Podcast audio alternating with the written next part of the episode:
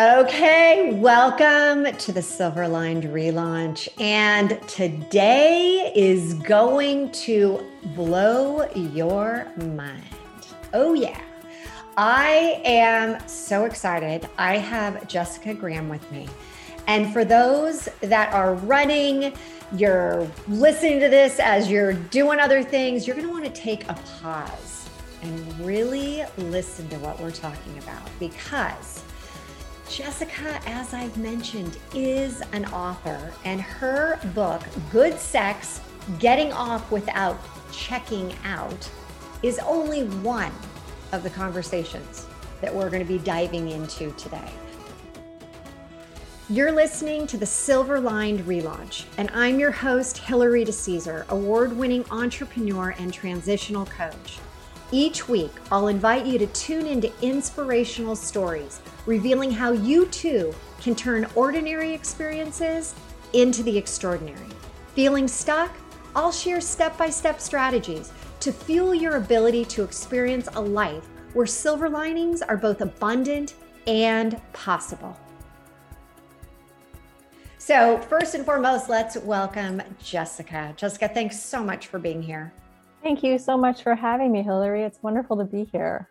Oh, this is so great. Are you kidding? This conversation is, it's almost like a double-edged sword, right? Because you've got some people, when you talk about sexuality, sex, they have a very strong feeling one way or another. Rarely do you get somebody who's like, yeah, neutral, right? True. Very true. Okay. So what I always like to do is I like to pass it over to you. Let's talk about the relaunches that you've had in your life that have led you to where you are today as we have this conversation. Oh, yeah. It's so interesting. It's like, I feel like I'm currently in a relaunch, and I feel like I've been in one relaunch or another for like many years, but there were definitely some key relaunches and some major releases for sure. In some ways, the real relaunch began in my late 20s. I grew up with magical parents who also had lots of challenges. My father was an alcoholic. There was addiction and mental illness on both sides of my family. And I was more or less on my own at about 14. And so there was a lot of surviving, and there was a lot of self-medicating, and there was a lot of trauma. Really, I experienced a lot of trauma. And it wasn't until, in my late 20s, early 30s that I was actually diagnosed with CPTSD, but I knew that was the case. I'd been through a lot. And so in my late 20s, I had tried many times to relaunch, almost like a rocket, like it just keeps starting and then it just falls back down. And when I was 27, I stopped drinking. And that was what allowed the rocket to actually take off, because alcohol gave me a way of avoiding the work that needed to be done. It helped me to turn off the pain, which was great, because without that, I may have not made it out of my teen years, honestly. I needed it. So it was numbing for you. You just— Absolutely. Yeah. Yeah. I mean, it was numbing, and it was also, it just allowed me to be comfortable in my skin, and my skin was very uncomfortable because this body had been through a lot. This mind had been through a lot. This heart had been through a lot. And I was a very sensitive, very spiritual, very sensitive kid. And so there was also that factor, like there was the trauma, and then there was it's too much. Like my desire to help and my desire to connect with other humans and animals and nature was overwhelming. And so it also, like, I needed to turn it all down because I didn't have the capacity to hold it. And I didn't have the guidance or the sort of container to allow me to grow and evolve into that in a healthy way. And so the alcohol and drugs served a very good purpose, but it got to the point where I'm so grateful I had moments of clarity that led to, okay, I need to put that away. And that was— did those moments of clarity come from your own mind, or were you seeing a coach, a therapist? you know, did they bring it out in you? Because that's a big statement you made, you know, that all of a sudden you got clarity. And I think for a lot of people, it's tough to get that clarity, right? Mm-hmm. Absolutely. Absolutely. I mean, I think it was a like series of moments, you know, growing up with an alcoholic father, there was an image of, well, that's what it looks like to have a drinking problem. That's not me. And so that in some ways kept me from seeing it. But I mean, I remember, for example, being, I don't know, 15 or 16, it was my birthday, and someone old enough was supposed to buy me alcohol, and they didn't do it. And I called somebody else. I was like, I need this. It's my birthday. My birthday's ruined. And I remember this older person saying, like, that might be a problem that your birthday's ruined because you can't get alcohol. And I remember hearing it. Mm-hmm. Some part of me heard it, right? I still remember it to this day. So there were many little moments like that, but it wasn't until I was on top of a high-rise luxury hotel in Miami. I'd been flown there because I was the star in a film at the film festival, and I was being treated like a star. And I was up on the top of that roof thinking, I don't want to live anymore. I want to jump off this roof. And luckily I had gotten to know, I dated someone that was sober for a while and had started to like get an entryway into like what that might look like. And so I just had this moment where I was like, or I could try this other thing. And for whatever reason, you know, maybe higher power, I tried the other thing. And so it, in that moment, it was just like, oh, I can't do this anymore. Something has to give. That is so profound, because you think about it, such a, you know, life and death choice, right? You've got on one hand this, you know, I don't want to live anymore. You've got your, you know, you're up on the top of this building, and then you hear that, you know, voice, or you can try this. I mean, you talk about like that inner voice speaking to you. Wow. Yeah. Yeah. Yeah. So it was, you know, that was a real turning point. And I mean, I think it's like, here you are, your dreams are coming true and you're miserable, right? Like, I think a lot of people can relate to that too, like, because it's not about the outside stuff, right? Like not ultimately. It's so, I can't tell you how many people I work with that on the outside, they look, I know, me too, by the way, you know, for so many years on the outside, hey, look great. And on the inside, just like crumbling. Yeah. Yeah, exactly. So, and that was the beginning. And for about a year, I was really just focused on, I became celibate for a year, because I'd always had a deep connection with my sexuality. I'd always had a lot of fun. I did start very young. There were some not great experiences, but I was always very sort of alive sexually. And I didn't have a lot of shame around my sexuality, which is not very common. I've come to find through the work I do, but it was very checked out. You know, there was a lot of, again, drugs and alcohol involved, and I wasn't really in my body. I wasn't really present. And I'd had a lot of really dysfunctional relationships. And some of them abusive, and some of them, you know, they were just a mess. It was a mess. And so I was like, I need to like, not only not drink, but I need to take a break from this whole other thing too. Oh man. Woo. Okay. So now we're not drinking. We're not having sex.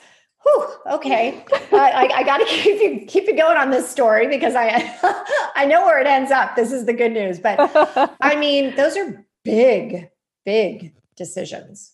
Yes. And so you decide, you know, hey, I'm going to go inward. I'm going to do a lot of soul searching. Mm-hmm. And what came out of that year? Well, I developed a connection to my spirituality, which I hadn't had since I was a kid. I tried to find again, but I couldn't, but it arrived, you know, this beautiful relationship with something mysterious that has continued to evolve and change and show itself in so many different ways over the years. So this relationship with my spirituality, I started to develop a relationship with self-love.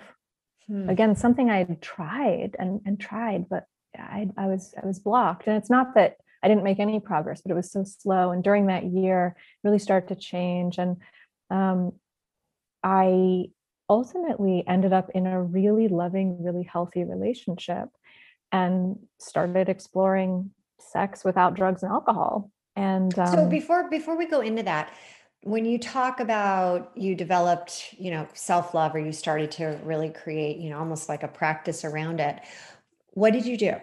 What were some of the things that you did? Well, at that time, and again, this is so long ago that now it's like, it would be a totally different answer if you asked me today, but back then, there was a lot of releasing, let me tell you, a lot of crying. Yeah, hey, yep. We love those relaunch effect steps. Yep. Mm-hmm. Yes. And a lot of affirmation. I did a lot of affirmations, a lot of just like saying kind, loving things to myself, just wrapping myself up in bed and being like, I love you. You're lovable. You're good enough. A lot of that. And for those people that don't realize how powerful it is, why are affirmations, if you're listening out there and you haven't really done affirmations, how do you explain that to people when you first start working with them, that those are so important? Yeah. Well, one thing is that for many of us, unfortunately, we are doing affirmations every day, all day, and they're not nice. A lot of us have a very, very, very negative self-talk, and we can be unconscious to it. So if that's happening, we want to at least start to tip the scales, right? Like if that's already happening, but ultimately what you're filling your mind with is how you're experiencing the world. It's how you're experiencing yourself. That is so good. What we fill our mind with is how you're experiencing the world. Mm-hmm. Absolutely. Because your thoughts are just so, what you think today shows up tomorrow. Or even today, I could be like, actually, I would agree. There's a few things that I'm like, oh boy, we better change that right away because we can't have that today. Today's been already a lot. Yeah. And it just doesn't mean that we're resisting or repressing or pushing down the negative. It's not like be positive all the time. It's that also open up to the positive perspective. And look, we are all inherently lovable, inherently worthy, just as we are, no matter how much work we have to do, no matter, how much healing or no matter how much pain we've caused others, we are still inherently worthy of love and of kindness. And that is hard for us to believe. And doing something like an affirmation practice can help us to start to believe it. It will then reflect how others treat us, and it will reflect on how we treat each other as well. That is so true. And the thing that people do is that when things don't happen instantaneously, like you say those affirmations and the third, the fourth, the fifth day, you're still like, I don't even believe it. I'm still not believing it. But there's this point that comes where all of a sudden you do start to believe it. Like you've said it enough. You're like moving into the, the neuroscience behind it that, you repeat the emotions and the feelings over and over. And I think it's, 67 days is the magic number, right? This 21 day business is nonsense, but at the 67 day mark, you can actually create a new neuro highway for that new affirmation, which is just so incredible. But I see so many people give up on it, right? Mm-hmm. These aren't working. It's not working for me. But, as you just you got to keep going with it. Yeah. It's so important to continue. And what you say about the emotions, I think is a really important part of this too. And that's something that today is very much incorporated into my self-compassion and self-love practice, which is to create the feelings I want to feel. So it's not just about thinking the thoughts. It's also, how would I feel right now if I was fulfilled and in joy and feeling loved and feeling at peace? What would that feel like in my body? And because I've been working somatically for so many years now, I can pretty quickly generate those emotions, those emotional sensations within my body. And then for people who don't know what somatic means, can you share a little bit about that?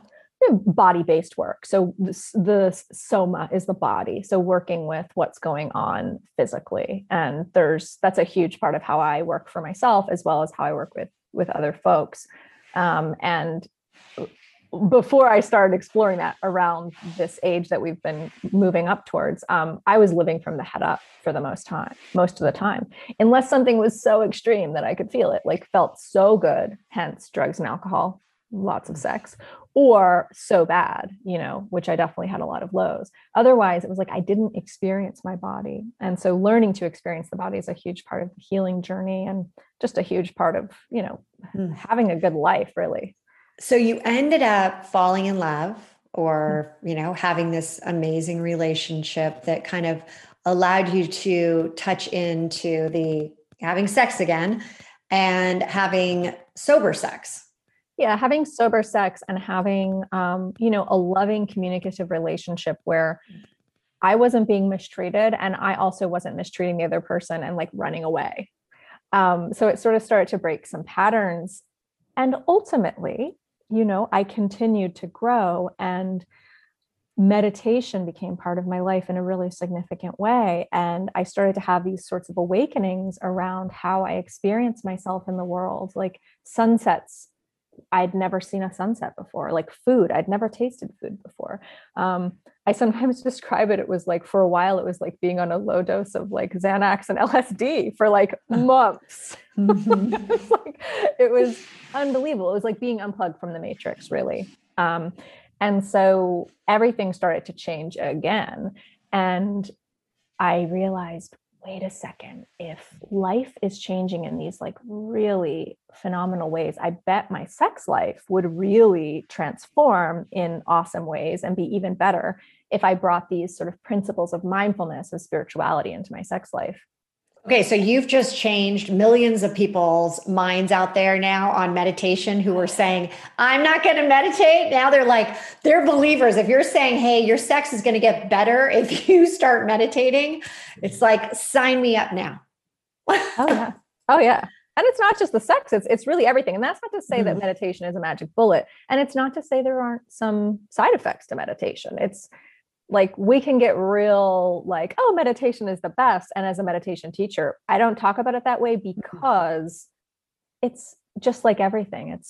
There's multiple layers, but yes, it will improve your sex life. It will improve your sleep. It will lower you heard everyone out there, you heard her say magic bullet, we're not talking silver bullet yet, but we're talking magic bullet. So this is something when you talk meditation and you're talking about thinking about, you know, how you can be more evolved with your sexual, you know, relationships and everything.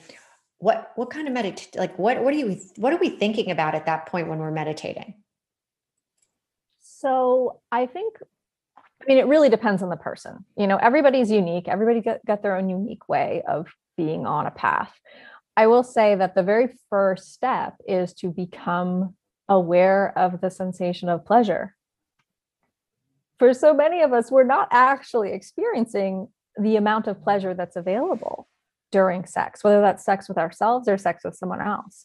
There's a sort of move towards the climax moment. And there's also all the anxiety that's going on. One of the number one things people ask me about is orgasm anxiety. And that's people of all genders, but certainly women, you know, am I not climaxing fast enough? Am I climaxing too fast? Is it, you know, am I too loud? Do I smell weird? Do I taste weird? Blah, blah, blah. You know, it just goes on and on, which I had all of those too, you know? Well, yeah. So what's interesting is that, and I want to ask you this question as we're talking about it, because it came up for me, is that I've heard that for men, it takes 2 to 3 minutes to climax, but for women, it takes upwards of 45 minutes. Is that an accurate statement? Is that what you're finding with your clients or with scientific evidence? What I believe those stats are referring to is the amount of time it takes for a full arousal. So for a full orgasm. For full physical and mental and emotional arousal to be a fully aroused takes women a lot longer. As far as climax, I mean, that really depends. I have a lot of men come to me who can't climax. And that's actually why they're coming to me, because they're unable to climax. They can have an erection, but they can't have a climax. So I think it really varies, but I believe those stats have to do with full arousal. And women have this idea that their bodies should respond in the same way that men's do. So oftentimes there's like shame around using lube or around saying, hey, I actually need a lot more foreplay. Isn't that the truth? I think that people aren't even aware that, because we're not taught that way. We're not taught that, hey, yeah, it is going to take a woman a lot longer. And so you can, you start to feel like, oh my God, this is taking a long time. Is that why there are so many, times that you can fake it, right? You fake it because it's just like, oh my God, it's taken forever. Like, just be done. I've got to get on with the kids. I got to get on with my, go to work. What do you think about that? Right. Well, and that's not the kind of sex we want to be having, right? That doesn't sound like good sex, right? That's not fun. That's not fun sex. Yeah. But that is, a lot of people are having that kind of sex, and there's a lack of communication. There's a huge lack of communication around sex, within relationships, because like you said, we're not taught this. We don't learn in sex ed as teenagers to talk about sexual pleasure. Like, that's not what they're teaching us. I mean, they're finally teaching some consent, but it's like, there's no information around this. You don't learn how to be in a romantic or sexual relationship. You watch your parents, which usually there's some issues there, God. I'll never forget when I walked in on my parents. Oh my God. It's still like, blazoned in my brain.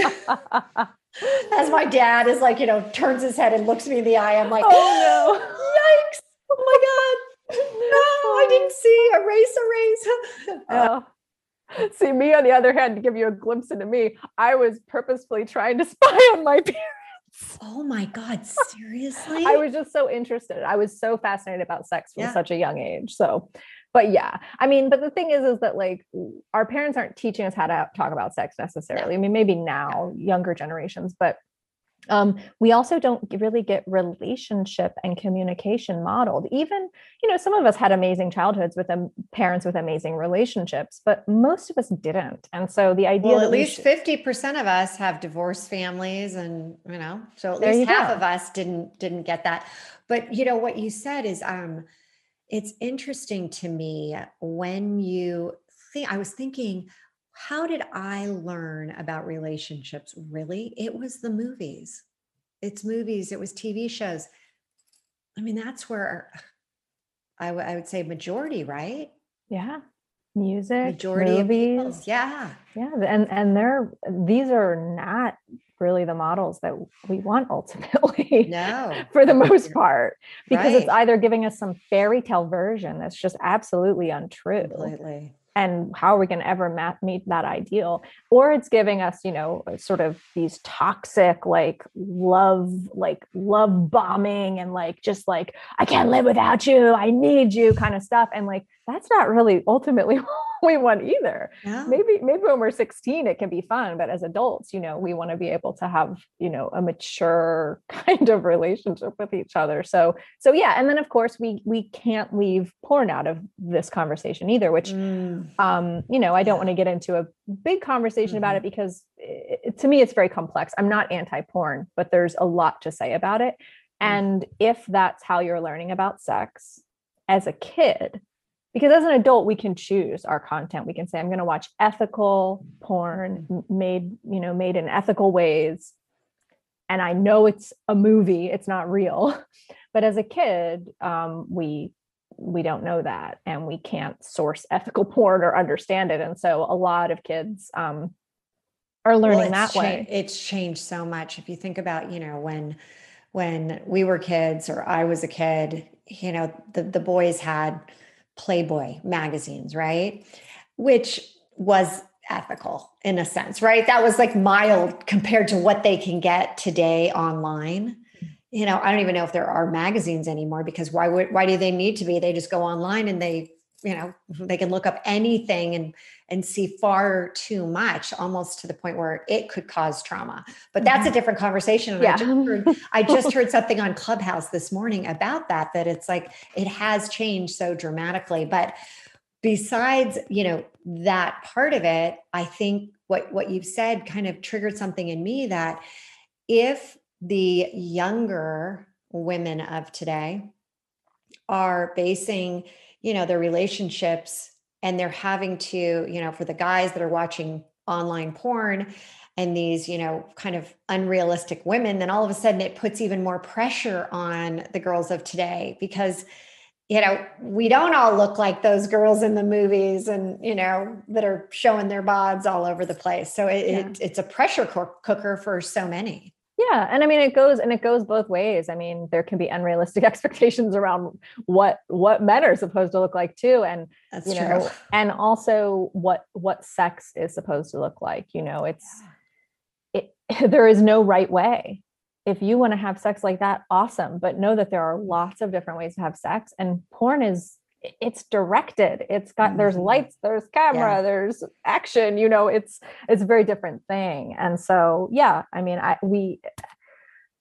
we are not informed in general around how to talk about sex. And so that tends to be, when it really comes down to it, coming back to like your question around like, oh, I need to go take care of the kids. I'll just fake it. Right. It's like, we can't say to our partner, hey, I've been noticing that when we're having sex, I'm kind of tuned out a bit and I'm thinking about other things. And I was wondering if maybe we could try something new, maybe try this mindful sex exercise, or maybe spend a little bit of time just talking about our desires. We don't do that because we don't know that we can really, but we can, we really can. And so you've come through this journey where all of a sudden you have opened up this, you know, within yourself, this whole spiritual sexuality journey. And how did it come about where all of a sudden I'm going to help others in this same way that I've been helping myself? Yeah. Well, I started teaching meditation pretty shortly after I got really into it, because my teacher said, hey, you should teach. So I was like, well, okay. So I started doing that. So I started supporting other people in that way. And to be honest, even as a teenager, I was kind of like a sex coach. My friends would all come to me and they would ask like if someone got pregnant and needed to find out what their next step was, they'd come to me. If somebody didn't know how to perform oral sex, they'd come to me. Like people always just came to me to ask about this. So I kind of, in a way, I was already doing it. But flash forward, so I kind of had this spiritual awakening and I really wanted it to pour into my sexuality as well. I was ready for that. But my partner, who was really loving and really wonderful, wasn't interested. He just wasn't interested for, you know, complex reasons. But so I started the journey on my own, just with myself and my own sexuality. I started exploring self-pleasure in new ways. I started just feeling my body more while I, for example, read erotica, or, you know, noticed the sensuality of certain clothing, just started tuning into these aspects of myself and asking for what I needed. And we saw sex therapists and we talked about it, but ultimately it was time to move on. And I did. And after doing all of that work kind of on my own, my next relationship, which I'm still in today, over 10 years later, was like, full on sexual awakening. Like, it was just like, how awesome is that? It was amazing. Amazing. God, I love, that's the silver lining right there. Oh yeah. I mean, some of the most amazing experiences of my life, for sure. And that's when, at that point, I had started writing about meditation and I had started writing about my spiritual journey. And I was like, I think I want to write about this. So I started writing about sex and spirituality and mindfulness for a blog called Deconstructing Yourself. And it was a series called Mindful Sex, which you can still find today. And I just kept writing. And ultimately, I kept teaching meditation. I started doing one-on-one work, kind of a spiritual life coach kind of thing. You know, I've never really called myself a coach exactly, but I was doing a version of that. And I started supporting people a little more around sex. And then I was asked to write a book. And the book came, hold on. If you don't call yourself a coach, what do you call yourself? Well, I tend to call myself a guide. I love that. I think that is so perfect. Thank you. Yes. You're a guide. Yeah. And okay, so when you start to work with people now, how do you start? Like, what would you, if we're coming to you first time, like, how do you even begin to start working with somebody? Yeah. Well, the first thing I do is we identify like what's going on here, because usually if someone comes to me for something around sex, there's other stuff going on as well, right? It's not usually just a sex problem, right? Usually there's other stuff there. And so I do work a lot around trauma and helping to resolve trauma. And I'm in a training right now with a wonderful, trauma resolution coach and guide named Rachel Maddox. And she's got something called the Rebloom coach training. And I'm in that right now, because while I've been working for years supporting other people with trauma, I wanted to get deeper skills. And I also want a certification, because then I feel like I can, it's just important. So, so I do end up supporting people a lot around trauma resolution and grief resolution. So I am certified in a type of grief coaching, and I do a lot of grief work with people. So usually most people that come to me, we are doing some work around grief, around trauma, around self-love, and around self-compassion. Sometimes someone comes to me and it's just like, yeah, let's just explore sexuality and just have fun. And that's not usually the type of person that comes to me though. That's not really like, it's not who I tend to draw in. So usually there are other sites for that. Exactly. Right? Yeah. There's some very like specifically to that, just, increasing your sexual, prowess and how to, masturbate better and all that. So yeah, there's definitely, you're going for the core. You're going for like what's going on underneath that. Yeah. And that's that's what's most kind of rewarding and regenerative for me, to be able to see people have those kinds of transformations. And I think because of what I've been through and my life path, I can uniquely support people in that. Like, you're not going to tell me something that's going to shock me. And I can sit with you while you tell me about some pretty intense, painful experiences, and I'll get it. And I bet you've heard it all. I've heard a lot. Yeah. Yeah. I bet you've been doing this a while now. So I bet you've heard the stories. So yeah. Which such an honor, Such an honor. Isn't it? It's an honor to be able to help people in that way, for sure. So if I were to say, all right, for those listening, maybe we don't have, let's say that the non-trauma, what are some tips to have better sex? Yeah. Let's call a spade and just get to the nitty gritty of what people want. We want better sex. We want awesome, out of control sex every time. Yeah. My husband's probably going to be listening like, oh God, what is she saying? But yeah, let's talk about that. Yeah. Yeah. And this is part of what I'd explore in a first session with someone as well. So some of these beginning steps are, one of the first things I do suggest is actually an embodied self-pleasure or mindful masturbation practice. And this is going to get you in touch with pleasure. Mindful masturbation. I was absorbing that. I'm like, oh, I love that. Okay. All right. Tell us more. Yeah. So I'll just give you the basics of it, so then people can go ahead and give it a try. So the idea is that you treat it as a practice. So you have a timer and you have maybe some lube if that's part of your self-pleasure practice.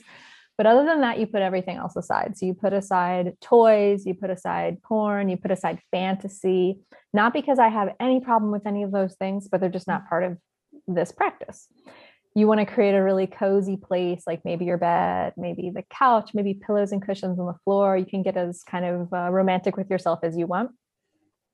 And then you start to explore the body. And usually I say to try this for about 10 or 15 minutes the first time. You start to explore your body with your hands, but you don't go right to masturbation. So you wouldn't go right to the genitals. Instead, it's like stroke your face, maybe pull your hair, maybe tickle your collarbones, start to explore your own body with different kinds of touch, different kinds of pressure, and see what actually feels good. What turns you on? What makes your thighs tingle? What gets you warm all over? And you might discover that there's things that you didn't even know that you liked. And you might also discover there's some things you didn't know you didn't like, right? Like I would be like, well, my partner always squeezes my nipple like that, but actually I don't really like that now that I'm getting present with it. Just good information to have. Yeah, no doubt. You better know what you like. Right, exactly. And that's a lot of what this is about, is like getting to know your pleasure. It's like mapping out your pleasure.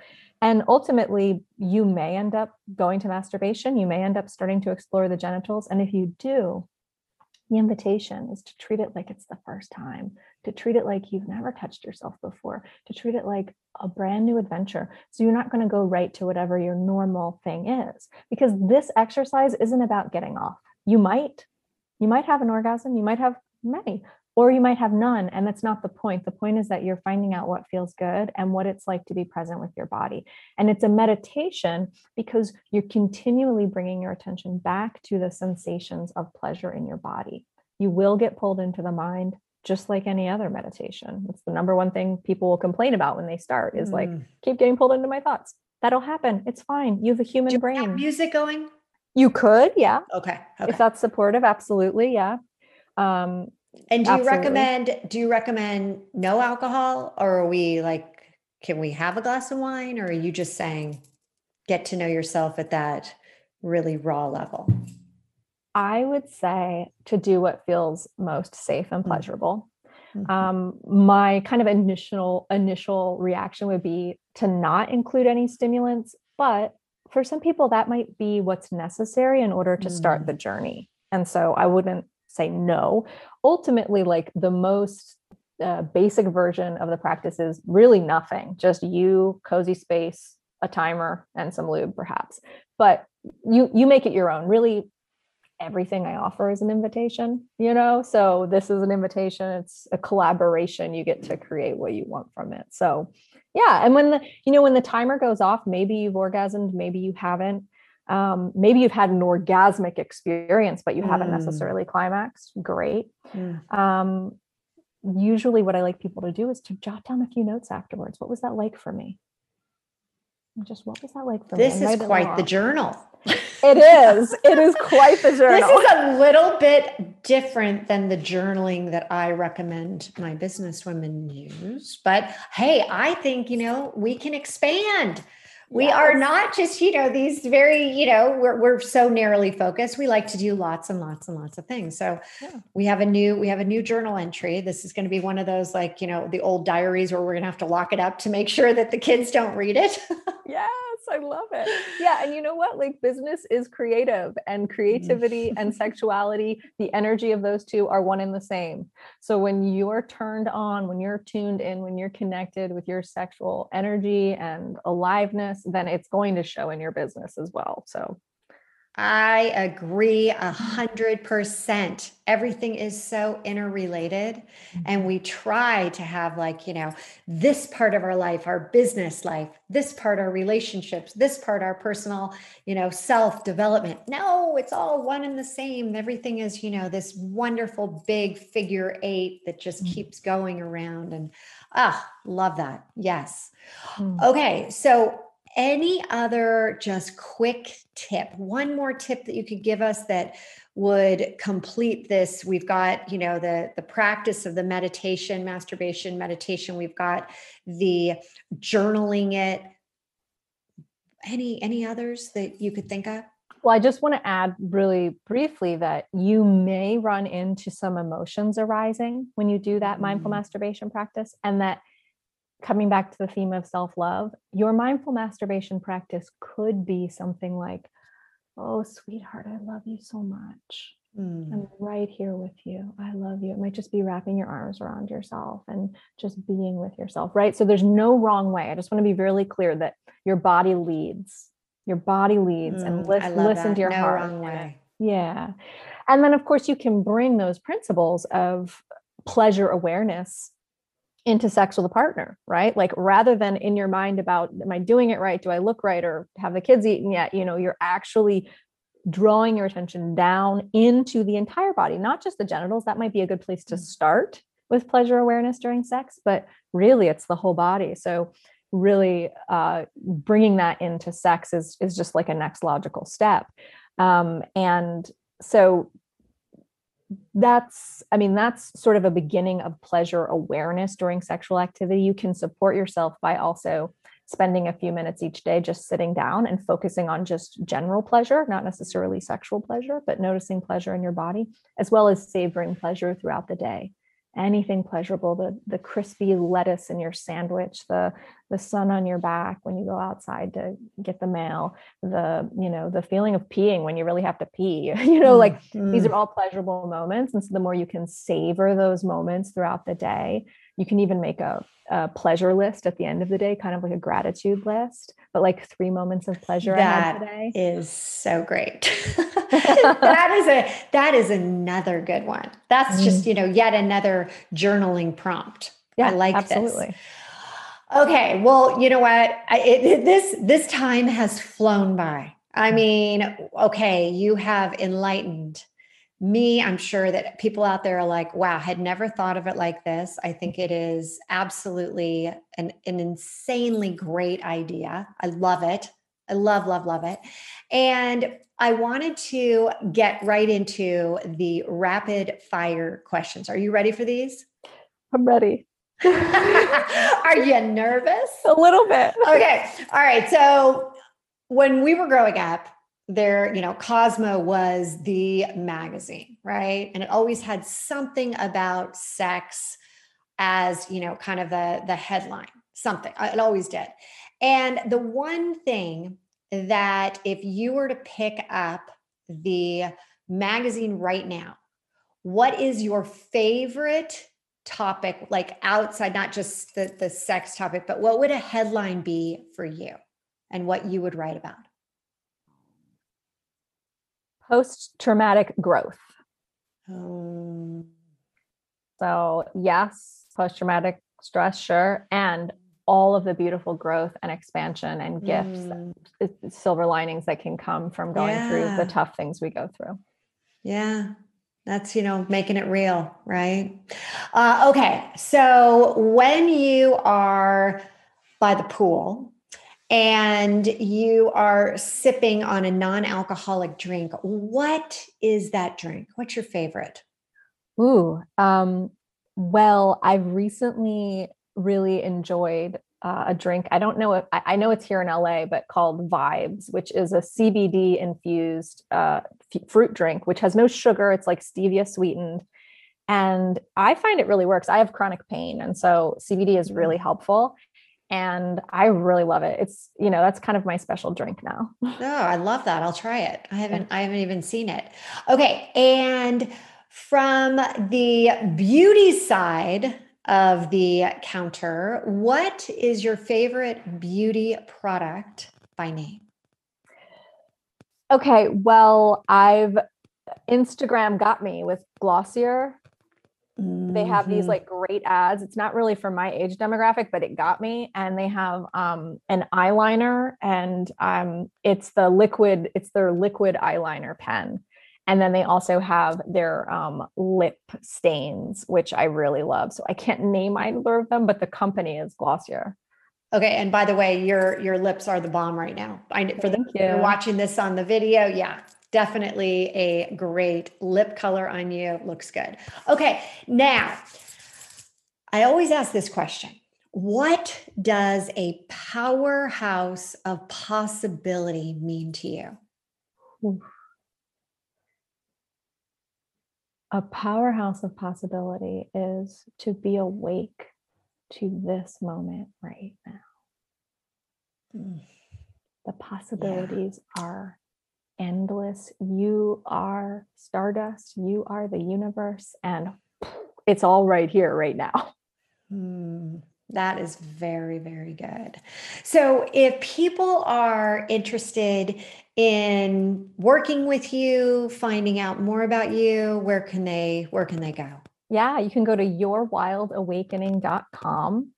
And my passion is really working with couples. And that's a lot of kind of what I'm focused on at this point. I still do a lot of one-on-one work, but Love working with couples. You can get more information about that at my site. And then I'm also an actor and a filmmaker. And I really believe in being all the things, and sexuality, creativity, all of it. And so I have a couple films out right now. One of them is called The Tangle. It's a lyrical sci-fi that I made with my partner, Christopher Soren Kelly, and that's available on Amazon. And then I also have a short film that I directed called Into Light. That's about the suffragist Annesma Holland, who fought for the women's right to vote and died for the cause, actually. And that's available on Amazon as well. So a couple films you can check out if you like. So for all of you who just heard that, yes, you heard that correct. She's also an actress. She is, or I guess they call actors. You're an actor. And then you also, did you direct, right? What was it? I produced and acted in The Tangle, and then I directed the short Into Light. Yeah. Yeah. Okay. So I thought I heard pretty much everything. So kudos to you. Thank you. And she does the spirituality and sexual, you know, kind of you're creating the next sexual revolution for people to really own up to themselves and what's deep within. And I admire you so much. So thank you so much for being on the show today and for enlightening all of us. Oh, thank you for having me. What a complete pleasure. Thank you so much for tuning in to another episode of The Silver Lined Relaunch. If I said something today that resonated with you, will you please head over to iTunes right now and leave us a 5-star review and share this episode with others and help them find the silver linings as well. And don't forget, you can have immediate access to the show notes, any giveaways, and the links to those amazing beauty products at therelaunchco.com/podcast. Until next time, there's always a silver lining, and now is the time to hit the reset button to relaunch those transitions into transformations.